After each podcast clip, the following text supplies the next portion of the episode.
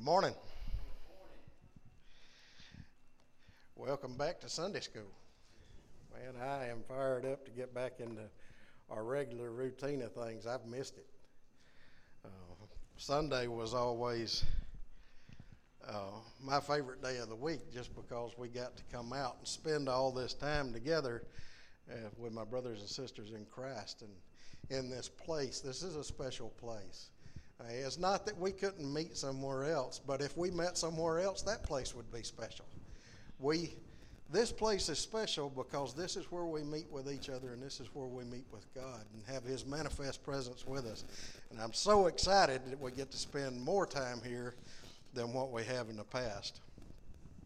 Now, this morning I wanted to talk to uh, talk about a bad habit that I've got, and I think I'm probably not the only one. You see, all my life I've had a problem with charging forward with my plans and then asking the Lord to bless it. I think a lot of us have this tendency to a greater or lesser degree. We claim that God is our provider, and then we work countless hours trying to get ahead and uh, prosper, all the while saying we don't have enough time to attend church, we don't have enough time to read and study like we should. The fact is that throughout Scripture, blessing is directly tied to obedience. Deuteronomy 12:28 says, "Observe all these words which I command thee, that it may go well with thee, and thy children after thee forever, when thou doest that which is good and right in the sight of the Lord thy God." Now, those of us who have been born again have been spared the consequences of our sins. This is a free gift bought and paid for by the blood of Jesus we now get to spend eternity with the creator of the universe who loves us. And no amount of works are going to make this more or less true. However, his blessings are contingent on obedience. Look over in Joshua chapter 5, if you have your Bibles, we're going to read starting in verse 13. Joshua chapter 5 and verse 13. Now, right here, Joshua is planning to go against Jericho. We're now at that point. We've crossed the Jordan, the mantle has been passed over, we're going into Canaan land, and Jericho is going to be the obstacle that he's facing right here. In verse 13, it says, And it came to pass when Joshua was by Jericho that he lifted up his eyes and looked, and behold, there stood a man over against him with a sword drawn in his hand. And Joshua went unto him and said unto him, Art thou for us or for our adversaries? And he said, Nay, but as captain of the host of the Lord I am now come. And Joshua fell on his face to the earth and did worship and said unto him, What saith my Lord unto his servant? And the captain of the Lord's host said unto Joshua, Loose thy shoe from off thy foot, for the place whereon thou standest is holy ground and Joshua did so. Now, first of all, I want to point out who it was that Joshua met.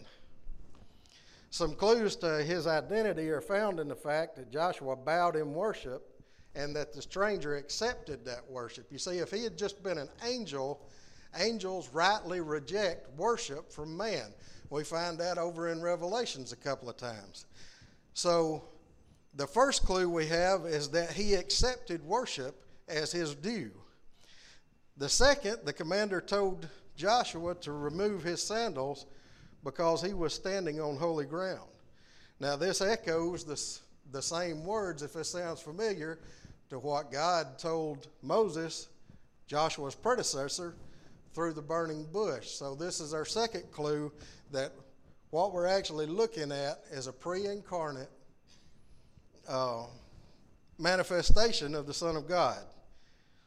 So, knowing this, Joshua in enemy ter- before knowing this, Joshua in enemy territory, preparing to approach Jericho, asked the man with a drawn sword whether he was for him or against him. And Jesus replied, Neither. I have come as the commander of the Lord's army. You see, his allegiance was not to Jericho, it was not to Israel, but to heaven. Joshua, being a man of faith, quickly realized his error. Even though he was the leader of his people, he immediately knew he was outranked. You see, Joshua knew a truth that some of us tend to forget. Too many Christians today want to treat God like a genie in a bottle, blessing our endeavors, seeing us through our problems, and getting us out of our scrapes without considering whose side God is on. God is on God's side.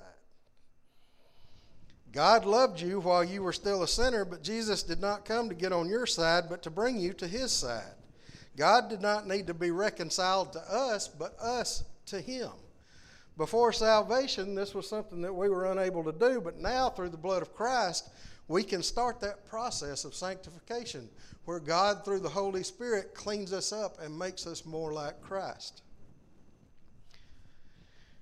We can't seek His blessing without first seeking His will. As children, we sang, I'm in the Lord's army. Here in Joshua, we find in no uncertain terms who the commander of the Lord's army is, and it's not us. The Lord goes on in chapter 6 to give Joshua detailed instructions on what to do if he wanted to see victory.